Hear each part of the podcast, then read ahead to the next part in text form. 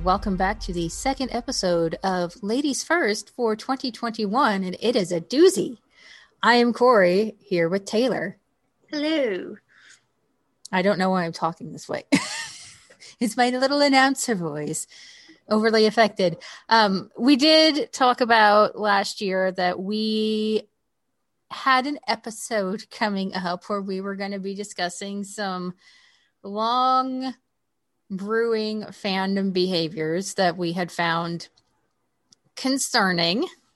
So, yeah, this is going to be that episode. You ready, Taylor? Definitely. Um, as I told Corey, I wanted to start this episode towards the beginning of the year to like set the tone, like things to not do in fandom, so we can have 2021 go well as best it can. And wouldn't you know it, it happened after there was an attempted insurrection coup thing that happened in the Capitol. Uh, when we're recording this, it was actually last week when it happened. So we're coming fresh off of the heels of what can happen when a group of people get so fomented into a fury that they commit treason. I felt it was appropriate. Especially with the president being kicked off Twitter, finally. Yeah. Um, I do. I think this is a good segue to kind of put a disclaimer here. Um, when we talk about throughout this episode of, you know, people being mob mentality pilloried, we're not referring to cancel culture. Um, we're not going to be mentioning cancel culture much in this episode. A, because I think it's been conflated with what we want to talk about, which is you know we consider disposability culture.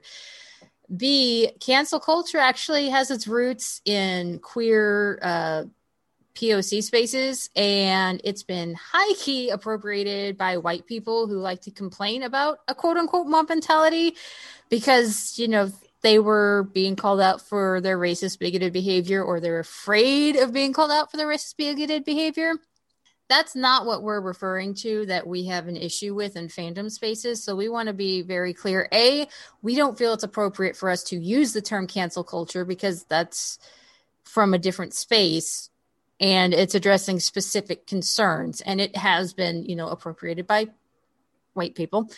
B, you or C, I don't even know what letter I'm on. You can avoid that kind of cancel culture by, you know, not being a racist bigot. It's not that hard. Don't be an asshole, and they're not going to come for you. We are high key here for people who are racist, pro Nazi, pro homophobe, pro transphobe, pro biphobe, pro any kind of bigotry being called out. You are not finding any sympathy here. Y'all can, you know, go get chased by a flock of angry geese. I'm trying to be diplomatic because, you know, I don't want to incite violence even though I think it might be warranted. I didn't say that. I didn't say that. See, it's a sticky wicket. It's a sticky wicket. Uh, Anyways, if you if you're one of those people who like to complain about cancel culture and mob mentality because people were called out for being racist and they don't like it and it hurts their feelings, this is not going to be the episode for you because, you know, get bent. Be good? I think that's a good disclaimer. I think that put it all out there. Um, I just wanted to do make a quick note. Um, the term disposability culture I got from a tweet from at such nerve on Twitter, um, and she was talking specifically about quote which has infested social justice spaces with the idea that it's not only okay but good to throw people away as a first line tactic instead of a last resort end quote so disposability culture deals with the leftist side of issues where like for example an indie content creator has a cringy thing that maybe morally not great from their past and then but that was years ago and they've since changed it but they're being called out online and people like don't buy their thing deplatform them. It is yeah. So that's what we got the idea of disposability culture from to help you understand what we're going to be talking about when we're going to be talking about toxic fandom behaviors and everything that we've been thinking about the past few months. Um, I mean, also, it doesn't mean everything is morally dubious. Um, part of this is just we have issues with, oh, I think slightly left of center from you on this. get rid of them. That that is also the problem we have. That's primarily Absolutely. the problem we have of like it feels like this weird sort of McCarthyism going on about how much of a purist are you this inverted McCarthyism of how much of a purist are you? But you know let's let's scale back. We'll work up to this. Um primarily if you didn't already guess this episode is discussing how fandoms can reflect very binary black and white thinking associated with religion. Um, I know I've talked about before, we've kind of let fandom slash bitch culture give people this carte blanche excuse to be abusive to people. And we do it like, oh, it's in the name of sassy. It's in the name of entertainment. It's in the name of, you know, whatever. And this is, I think, where we're starting to become very uncomfortable because we get uncomfortable when it happens on the other side of the spectrum and i don't think that it gives us necessarily a pass just because we believe certain things to also mimic those behaviors. This conversation kind of started because corey was like mentioning something to me and i was then reminded of this great tumblr thread that i sent her. And it was a tumblr thread basically where people were talking about these kind of issues in fandom and someone chimed in talking about the parallel thought thoughts processes of someone in fandom and someone in like a very rigid church community where it's like you know as corey mentioned black and white thinking very much purity culture like if you deviate this much from this kind of prescribed view on sexuality for example or your the character you're writing an au for is very much not a precious cinnamon roll, then suddenly they're no good and they're bad. And there was a really great quote. Um, I saw Goody Proctor with the devil, and she had a bad Steven Universe head canon. And it's that idea that something as basic as disagreements over like fan fiction or head canons or character traits are now being moralized and being used to denigrate and attack people online and it's this moralizing of things in fandom that has gone really out of hand sometimes and has become very frustrating. I do want to chime in really quickly. Another disclaimer. This episode is going to have so many disclaimers. Um, when we're talking about what we're concerned with, we're not saying that we're pro anybody who is like advocating abuse apologisms or advocating that, you know, genocide is okay or that racism is okay we're not talking about like we're just carte blanche saying, oh, they should blah blah blah. This this is totally okay. We're saying we have, you know, issues of just you don't think a certain character is a wooby, and that means you get piled on. You know, like th- we're this gets pretty extreme. I mean, I know I've talked to Taylor about, you know, that I can, can completely buy that in an overwhelmingly Christian country like the US, it could easily produce the same kind of dogmatic groupthink models in you know fandom spaces even if the people involved don't claim you know christianity or any kind of religion because toxic christianity and you know the rise of the toxic christianity we've seen especially in the last four years that ramped up is you know that's like the basic background radiation for life in the us so i can easily see why and even we're guilty of it. We kind of absorb these very binary models of black and white. I'm right, you're wrong, and if you're wrong, you're a terrible person. Yes, so, I mean um, it's it, it's kind of turned fandom into kind of like I think I would go so far as to say religion as an echo chamber, and then it doesn't have critical thought. Pardon me, critical thought and it's enshrining these this kind of passive aggressive and toxic behavior that borders on abusive as normal. And it doesn't have any consistent rep to counter it and it only becomes worse. And we talk about this with like those echo chambers online where you can go into and suddenly all of your reality gets warped. Well it it we kind of have similarities with that in fandom you know and i'm it's it is worrisome and I'm not saying it's on the level the level of like full scale insurrection against the US government, but it is worrisome how we still find ourselves in these echo chambers where we can just kind of convince ourselves our way is the right way and we don't want to even discuss. I, it's not even like oh you have to give racists the platform. It's not that's not what we're saying. It's the oh i think this character might be this. Well you're bad and we have to pile on you. And I'm like really? This is like you're doing this over a fandom character?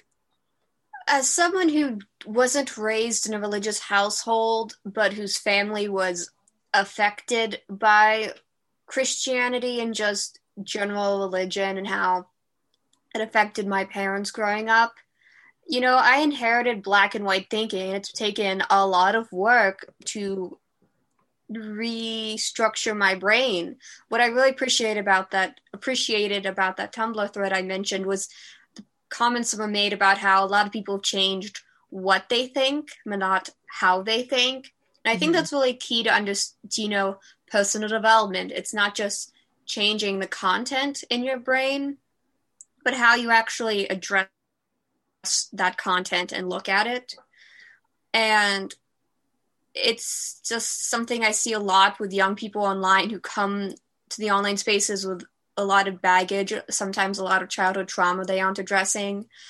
And they, you know, they'll overreact to something or and the you know, it's this idea that people don't really know how to have conversations with, with each other and de-escalate problems in mm-hmm. private. Mm. And there's a reason why there's been a rise of, you know, abusers in online spaces and LGBTQ spaces and everything because people are not because abusers see spaces aren't the best at handling confrontation and they then infiltrate it and you know abusers are very charming people toxic people are very charming and you often you know with these young people in fandoms online they'll they don't want to question authority because they're afraid of getting dog piled on you know piled on kicked out of the in group. So, I mean, it becomes an, you're in an echo chamber essentially, and whoever the leader of that is, especially if they're a toxic person, they wield it like a weapon. You know, it's groupthink mentality, and if you don't conform to the way that you know the leader of this group wants to think, then you're out. And especially for younger people that can that can on some level be traumatic especially when you know maybe in your physical area you don't have much of a community.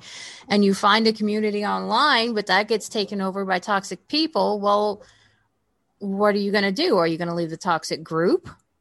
If it's the first place that you've ever felt like you fit in and i'm i will freely admit part of the problem is you have adults going into spaces that are predominantly full of younger people and behaving badly. I'm not it's it's not I don't sometimes it's behaving like severely inappropriately in ways that are illegal and then just ways of like you're an adult and these are like teenagers slash super early adults and there's a power and experience imbalance and I feel like you are being inappropriate here which and you know that's not to say is like you know adults deserve our fandom spaces too especially adult women but there are certain people who are toxic that do come into these groups. Um, it's not just women but they come into these groups and they cause chaos or they take over and just sow a lot of discord and it becomes very toxic and stressful to stay in that group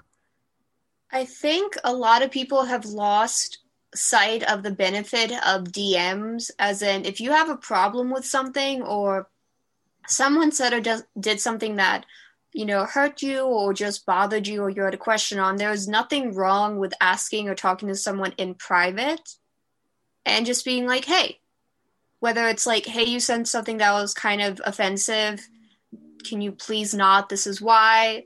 Or if you have a question on like terminology to use, I feel with how public social media is and all these open face platforms, I feel like it is it's so much harder to filter out and not have strangers intruding on private stuff. I it's like there are a lot of discussions I've seen online, but you know the the difference between LiveJournal and Tumblr, for example, because LiveJournal had cr- closed groups Well, Tumblr, it's like Tumblr is completely open with the tags and it makes it great to find content for things you're interested in.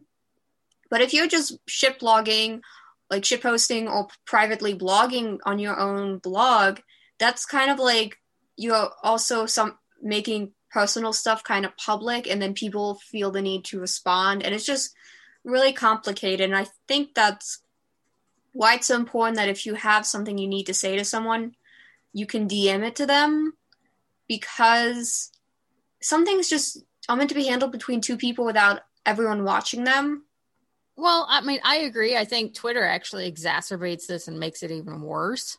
Definitely. Um but also i mean it's something i've talked to eli about before of like people are just so i'm just going to say whatever online and then be shocked pikachu face that it comes back to bite me i'm like there are some things that i know people might be trying to work through that i'm like this is say out loud in private maybe to a therapist or maybe to a good friend to work through and not you know in a public space the internet has really trained us to go and post anything that we're like we're feeling angry or frustrated about.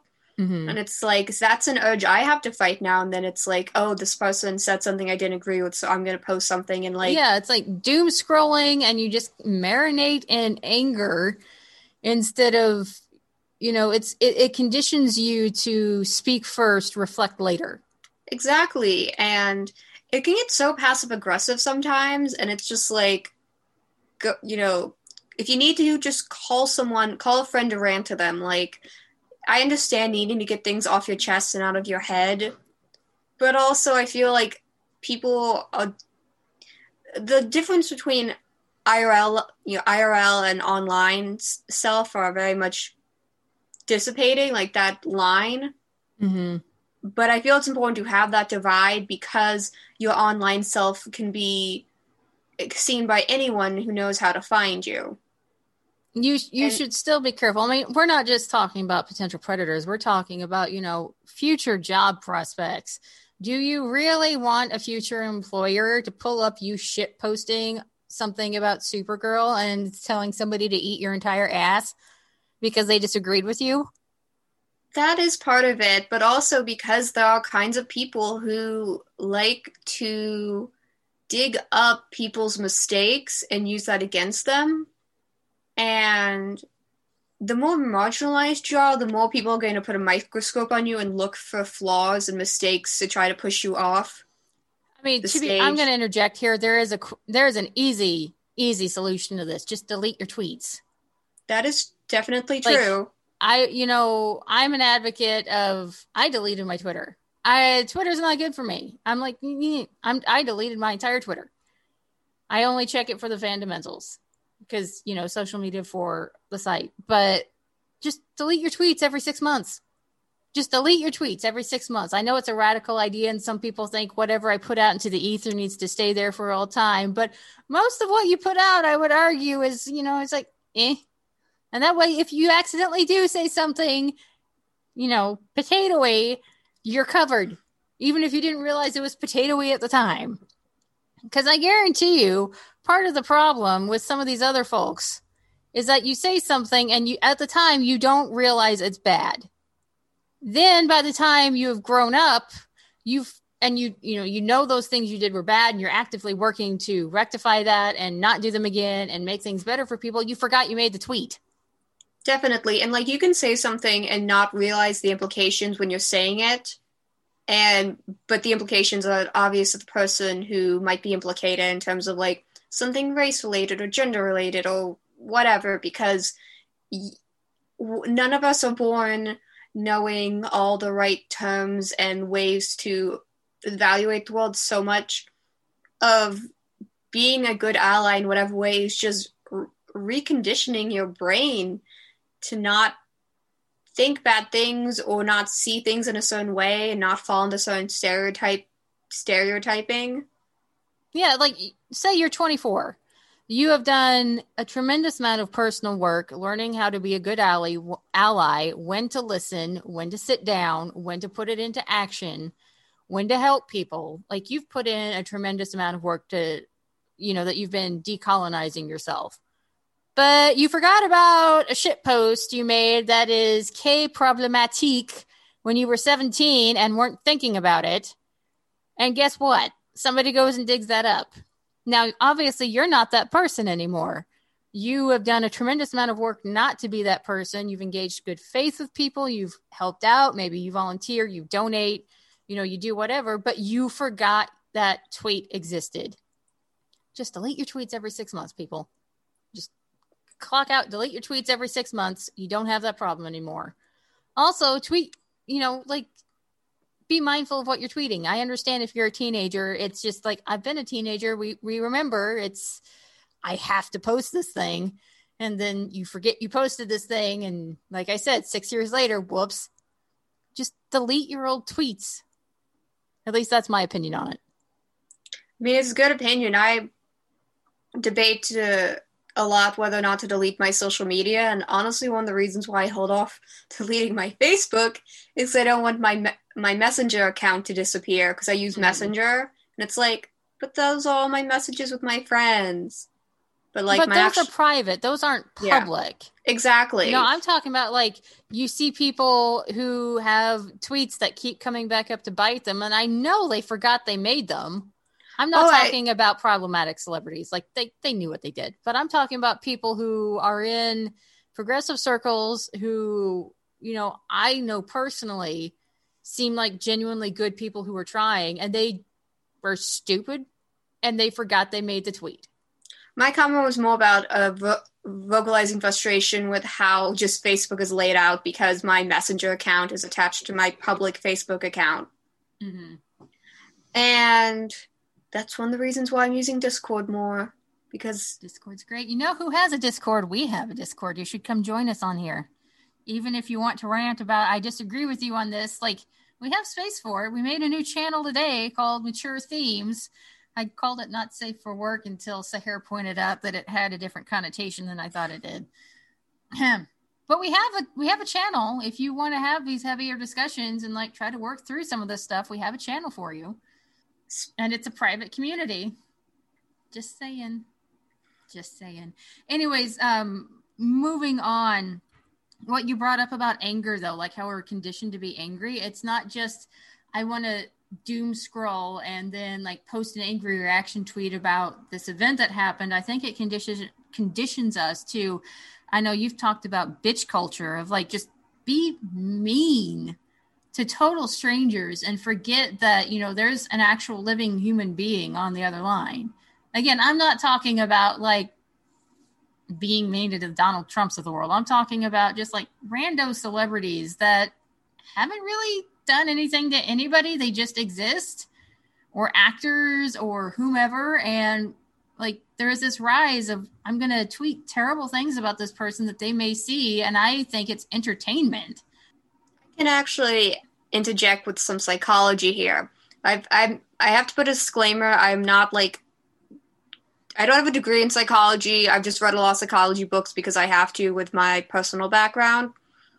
And often with like those who have major black and white thinking who have very strong narcissistic traits they split people into good and bad so for example if you have a narcissistic parent who falls into the far end of one end into the spectrum the malignant spec side um, you will split your kids There'll be the golden kid who can't do anything wrong you're projecting all of your good onto them but then the other kid is the scapegoat, the black sheep. And it's this kind of binary thinking of splitting people into certain roles. I see that online where certain people being valorized, other people being completely denigrated. And I see that also where with what's very interesting about this dynamic in toxic families is the person who is made the scapegoat, the black sheep child, usually is one of the one of the healthiest members in the family in terms of being the most compassionate, the most sympathetic, the most normal, in the sense that they are not unhealthily, you know, that they aren't narcissistic in a personality sense. And there's less of an of a what's the term? Level of enmeshment. Yes, that they are less embedded into the family's toxic culture. And I see this kind of happening online. Like I've told Corey this, but I'm a Taylor Swift follower, and the kind of vitriol she gets online is it makes no sense considering she mostly just writes songs and sits at home with her cats watching TV and donates money to different causes compared to certain male celebrities like male singers who treat their fans like shit have accusations of assault against them. You know just it's a very interesting dissonance and i see elements of this narcissistic binary at play.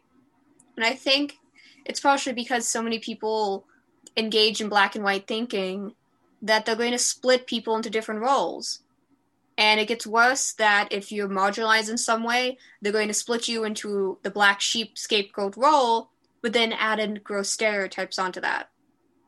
And use those stereotypes to hurt a person. Well, I mean, like you talk about, you know, Taylor Swift. I think uh, another example of that is Meghan Markle. Um, oh, absolutely. You know, how she was treated by far too many people in the United Kingdom who just you go on Twitter, it is just appalling how many people who have literally never met her, never met her, don't know her, and they will call her the worst things. And they are just absolutely convinced because the British tabloids are also racist pieces of shit. Well, I shouldn't say that. I believe the racist tabloids are racist. I should say that. I believe they are racist. I believe their writing is racist. That is my personal opinion. But people read them and they read them and they read them and they absorb it. And then you have everybody who's like Meghan Markle is a snake and she did this and this and this. And I think she does this and you know she does this. I'm like, have you met her? So why you haven't met her? So why are you saying you know she does this and this and this in private? And it's not just her it's other celebrities or it's actors or it's you know writers it's people who are i'm not talking about like the super problematic jk rowlings who are transphobes. I'm talking about you know people who are kind of mainly just going about their business. Like they haven't stepped in anything. They're just trying to exist and we decide that it's going to be fun to use them as some kind of punching bag. People i ha- I think the who do this have a lot of insecurities and problems with themselves, so they're taking it out on people that they think are just figureheads. They aren't real people to them. They're like, oh, this person is rich, or this, you know, this person is, you know, a member of the royal family, so what I'm saying can't really hurt them. And it's like, no, maybe like one tweet may not bother them, but it may but being tweeted thousands of times such vitriol it adds up. It it I mean, accumulates. it's really outrageous how people talk shit about it. And they love talking shit about it. It's like they're almost getting off about it. Like you obsessively put them down. You don't know them. Like these they don't know them whatsoever. But it's like they're feeding into this addictive rage cycle of put downs on you know this quote unquote monster that they've built up in their heads that doesn't really reflect reality at all. And like you said it's an insecurity issue. It's like you feel completely out of control in this one area of your life. And so you take your control back by putting this other person down. Like you feel like you're putting them in their place. So it's almost like you're becoming abusive yourself in this arena as a form to like have some kind of control and I'm like, they're not the people pulling the strings over here making your life shit. The they're not. Is, you can actually become addicted to stress hormones. You can become addicted to anger. You can become addicted to the chemicals that flood your brain and body when you're angry. And on the flip side, if you're in an abusive relationship, your body can become addicted to the stress hormones from the abuse cycle. Not saying that I'm not saying that uh, someone in an abusive relationship wants that abuse. It's just that their body gets stuck on a cycle of chemical reactions because your hormone, your stress hormones will spike from the cycle. And so don't, body, and in that particular scenario, they don't have an escape from it. So they don't. their bodies are adapting. Exactly, but on the flip side, when you're addicted to anger and you're being an abusive person, I mean, who better to take it out on than some person who you'll never meet? Mm-hmm. And you can, and if they're public, you can just go Google them and find something to get angry about. Well, and it's you know, not even just them that's being affected. Like, let's take Meghan Markle. I'll go back to her again when she made that announcement about their miscarriage. And so many people went online to be like, You lying bitch, you whore, blah, blah, blah, blah, blah, blah, blah. I'm like, Meghan Markle may not have seen it, but somebody you know who's had a miscarriage probably saw what you said. And I guarantee you it hurt them. Oh, absolutely. It's that's that's the thing about a shotgun shooting shit pellets. The shit goes everywhere. That's a good saying. I just made it up. I'm pretty sure I, I must have heard it somewhere, but it just popped in my head. I'm very proud of it. But yeah, the shit pellets go everywhere. It, it's not just like people are reading your tweets and they're seeing the stuff you're putting out. Either you're feeding into their own worst impulses or you're unknowingly hurting somebody else that is going through something that this other person might be going through. And they see you shitting all over them. And congratulations, you're no longer a person that, that your friend can trust. I mean, it, it's not a one time thing, it's not a victimless thing, even if you don't see the person you're hurting and even if they don't see even if you don't see them they might see you. Like taylor swift in an essay where she talked about her mental health struggles after being quote unquote after getting basically a hate mob of tweets a few years ago reflected once on a tweet she saw years ago like a comment about her appearance. And she still remembered it to like 10 years later because it was just so specifically mean. It was hmm. like that's I think a problem with the internet and being surrounded by so much information and just lang- like words is that we get all these things stuck in our brain that we normally wouldn't. Like I think in a it was like st- like the data was done or something and like a week of the New York headline of the New York Times headlines just one week of New York Times headlines is more information than a person would see in their lifetime like 150 years ago. Mm. We are inundated with just constant things other people are saying and doing. And the negative stuff is going to stick more. So it's the internet and these really toxic fandom things are very based in accumulation. Yeah, I mean this it's like you know the boiling frog analogy if you don't know the boiling frog analogy, it's basically like you boil a frog by putting a frog into a cold pan of water and then slowly raising the temperature up over a long period of time. So the frog keeps getting used to and used to and used to having the hotter water until it's too late. You know, um, I know Taylor, you've talked about, you know, like in terms of psychology, it was like these kind of fractured parasocial relationships. Either you apply that you have a relationship to somebody because you quote unquote stand them or you anti stand them. And you have these long, kind of very detailed fantasies that are not healthy. Oh, yeah. Like, um, with deep, intense revenge fantasies is not healthy. Um, in a book, Trauma Recovery, Judith Herman talks about how damaging it is when a survivor has really really vivid violent revenge fantasies against their abuser because it's not going to undo the abuse. It's going to just make the person feel shittier pro- usually because it makes them feel bad. And so it's like taking what you've learned from your abuser like take taking those bad habits and trying to put it back on them but it's that, that's not going to change anything. It's becoming like one's abuser or one's toxic like fandom is not going to like make things better long term. It might make you feel like it's like a drug. You kind of feel good in the moment. That anger makes you feel good in the moment, but when you come back down from the anger, you've still got your real world problems. The the issue here is that you're using and I think fandom is a great tool to cope with things and I think it's a great hobby you can have. But the problem becomes when that turns into your only way of dealing with anything that goes on with your life and it's unhealthy, you still have all the issues going on. Those haven't been addressed, and you're just getting sucked further and further and further down this road of this is the only thing that actually matters.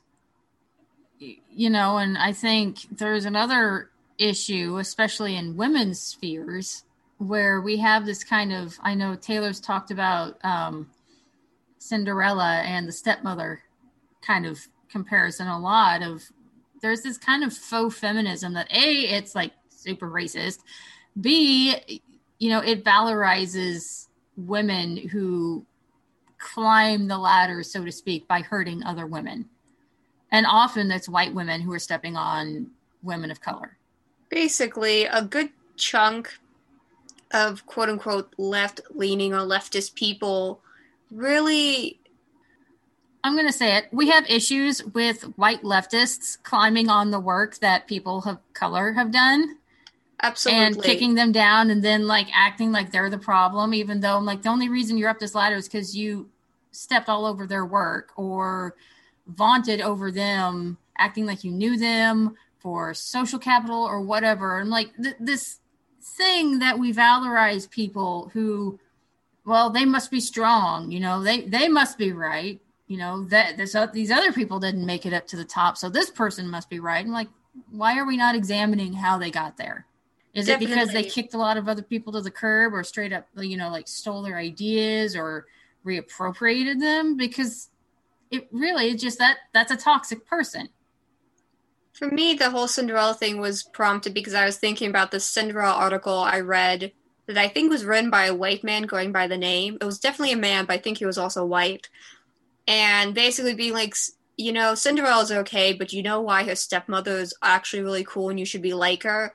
And this then list did this listicle of like she has all the sassy one liners and she's really powerful and has nice clothes. And I'm like, did you not read the Cinderella stories growing up? Did you not watch the movies? It's very much this, you know, female empowerment, girl power thing, which is be just an abusive piece of shit and do nothing to help other women and just put people down. You've and, got to be critical about what we're celebrating. You've exactly. got to have critical thought about what we're celebrating. You know, I've talked about on episodes of Ladies First that we had, you know, when Eli would do episodes of me, that we had major issues with Catra from She-Ra. I know, like Diana and I talked about, we had, which was very not popular, by the way, in certain circles, but we had issues with um, Motherland Fort Salem with a character. Um, I just blanked on her name. That's probably Scylla? gonna, yeah, Scylla. I'm like, man, this is really gonna endear me to them.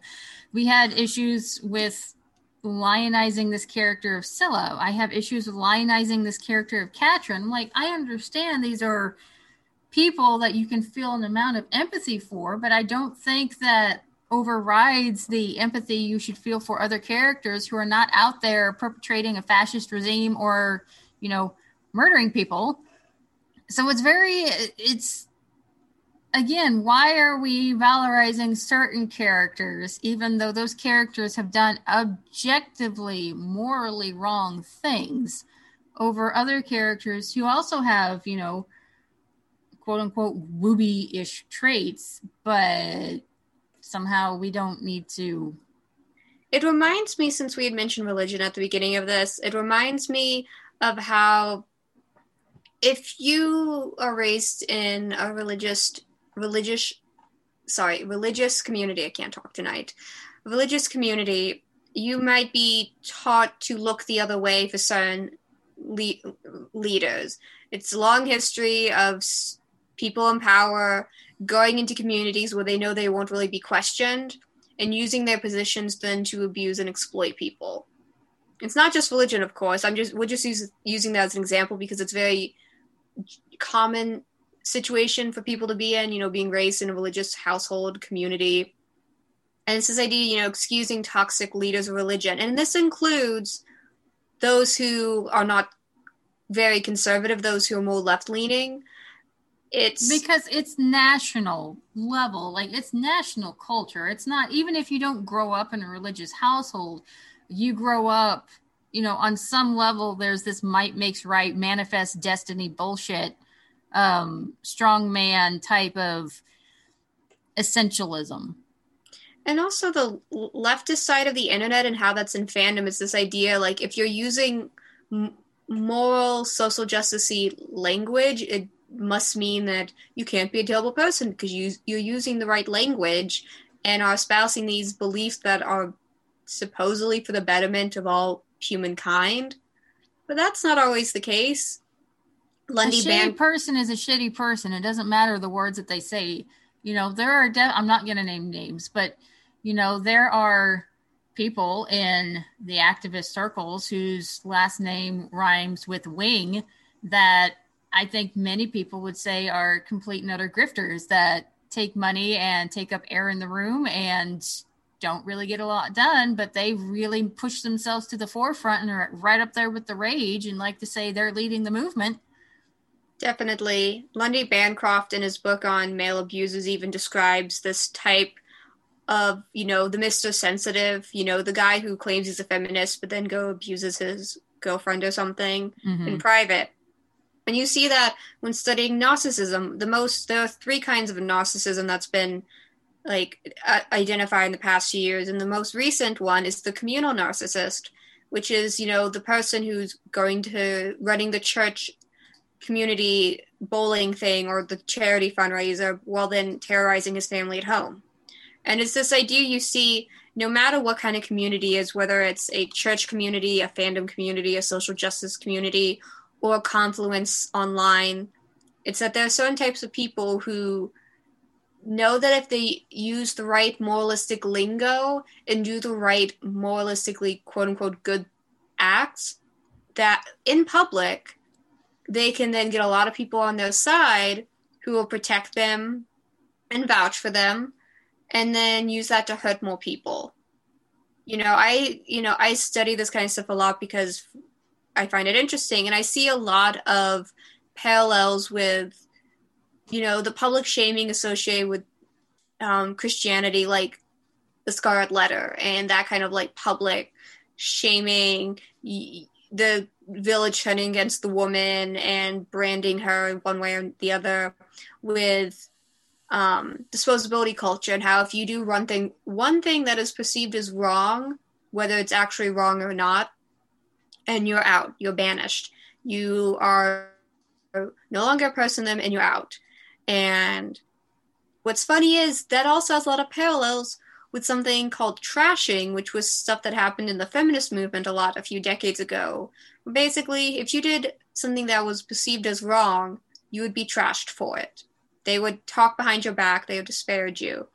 And I spoke about this with Lani Ka'ahumanu last month because she was trashed when she because she was in a lesbian feminist circle in the 80s but realized she was bisexual and came out as bisexual among lesbians so it's like different names but it's all the same shit happening in slightly different ways depending on the community and that's something to be aware of when you are in online spaces because you don't know these people you don't unless you you know you don't know what someone's agenda is when you're first talking to someone online. You have to be careful and be aware that your words can be used against you and that someone may not have the best motives in mind, even mm-hmm. if they're mm-hmm. using the right language.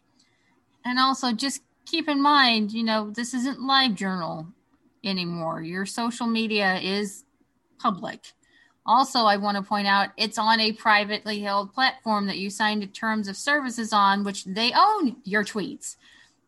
Um, you know, there's some caveats of like somebody else can't just go up and take, you know, your work and sell it for themselves. But Twitter, you know, people people are I don't like having my tweets embedded for this one site. It's wrong. Take it down. This is putting me in a bad light. I'm like, well, they can do that because that's the terms you signed for Twitter. Like, be more mindful of your social media in general, of like what you're signing away when you sign up for these.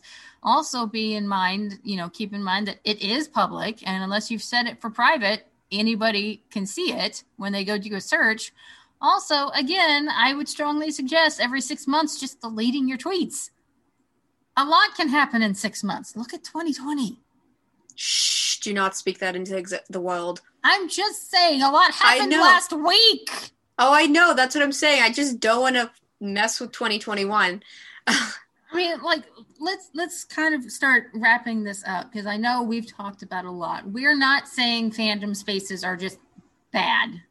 Because again, that's black and white thinking. We're trying to move beyond this kind of good and bad black and white thinking to discussing problematic elements or problematic people that can infiltrate or problematic behaviors that we can find ourselves falling into that are a they're toxic.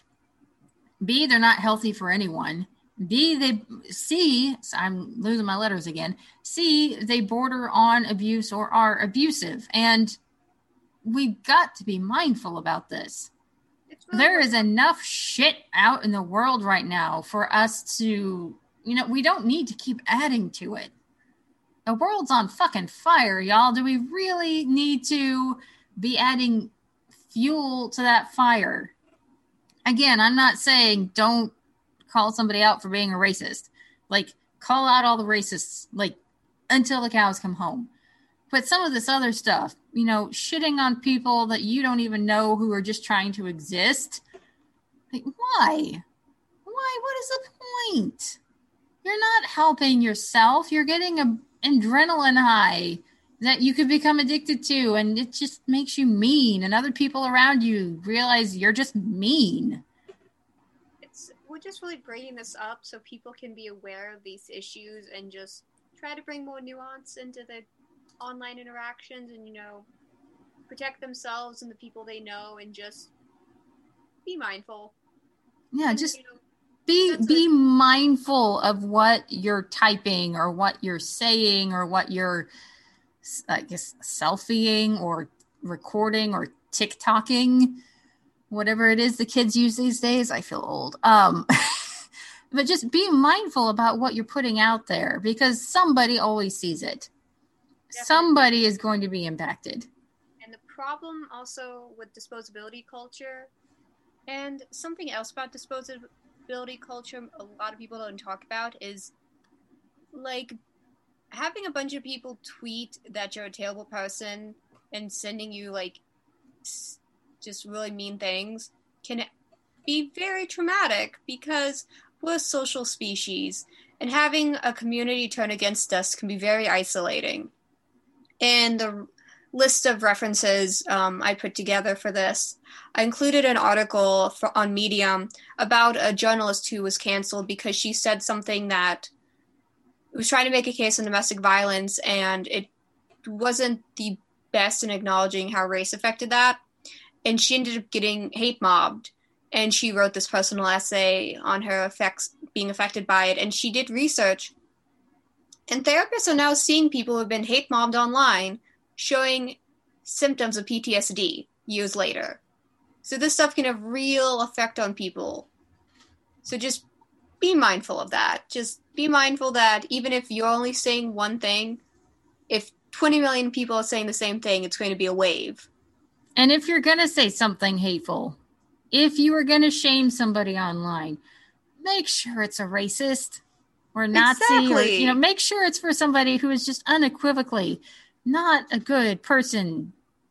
Yeah, drive the Nazis offline and call them out, not the indie queer creator who is just trying to figure themselves out through art and the messiness of being a human being. Yeah, I'm just like, there are so many people right now. we just saw like 8,000 of them last week. Like, reserve your quote unquote call out culture for you know, people who are actively putting harm out there the racists, the Nazis, the KKK people, the misogynists, the homophobes, the transphobes. You know, you can call that behavior out as problematic. I don't think we need to be doom scrolling and reveling and feeling bad. But if you are going to call somebody out, call out a racist. That's our takeaway here. If you're going to do a call out, call out a racist. I think that's a good good mantra to have in mind. Call out a racist. Yeah, or you know, transphobe or homophobe or call out a bigot essentially. Yes. Call out a bigot. Don't become addicted to it because that's not good for you. But if you do have to call somebody out, make sure they're a bigot. That's our takeaway.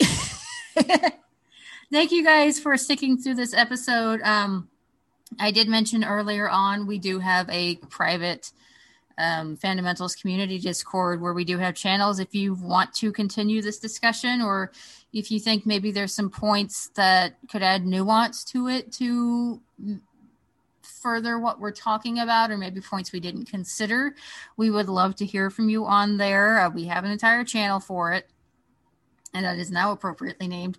Also, uh, don't forget we have an entire array of other podcasts on the Fundamentals Network, including, let me pull up the list Taylor made me. I keep bragging about this list you made me. Because it's so fancy. I'm not going to oh, read them in order you. though, because I'm going to make I'm going to be different. Unabashed Book Snobbery, The Fundamentalist. Uh, we also have All Bark No Dice. Obviously, Ladies First. That's Haram. Beneath the Screen of the Ultra Critics. Sartorial Splendor, and we also have our weekly live play uh, TTRPG group Forge Academy. It's every Friday. They put out some really great content. They just collaborated with us um, New Year's Day to do a Black Lives Matter centric podcast post for New Year's Day of you know centering racial justice for this year.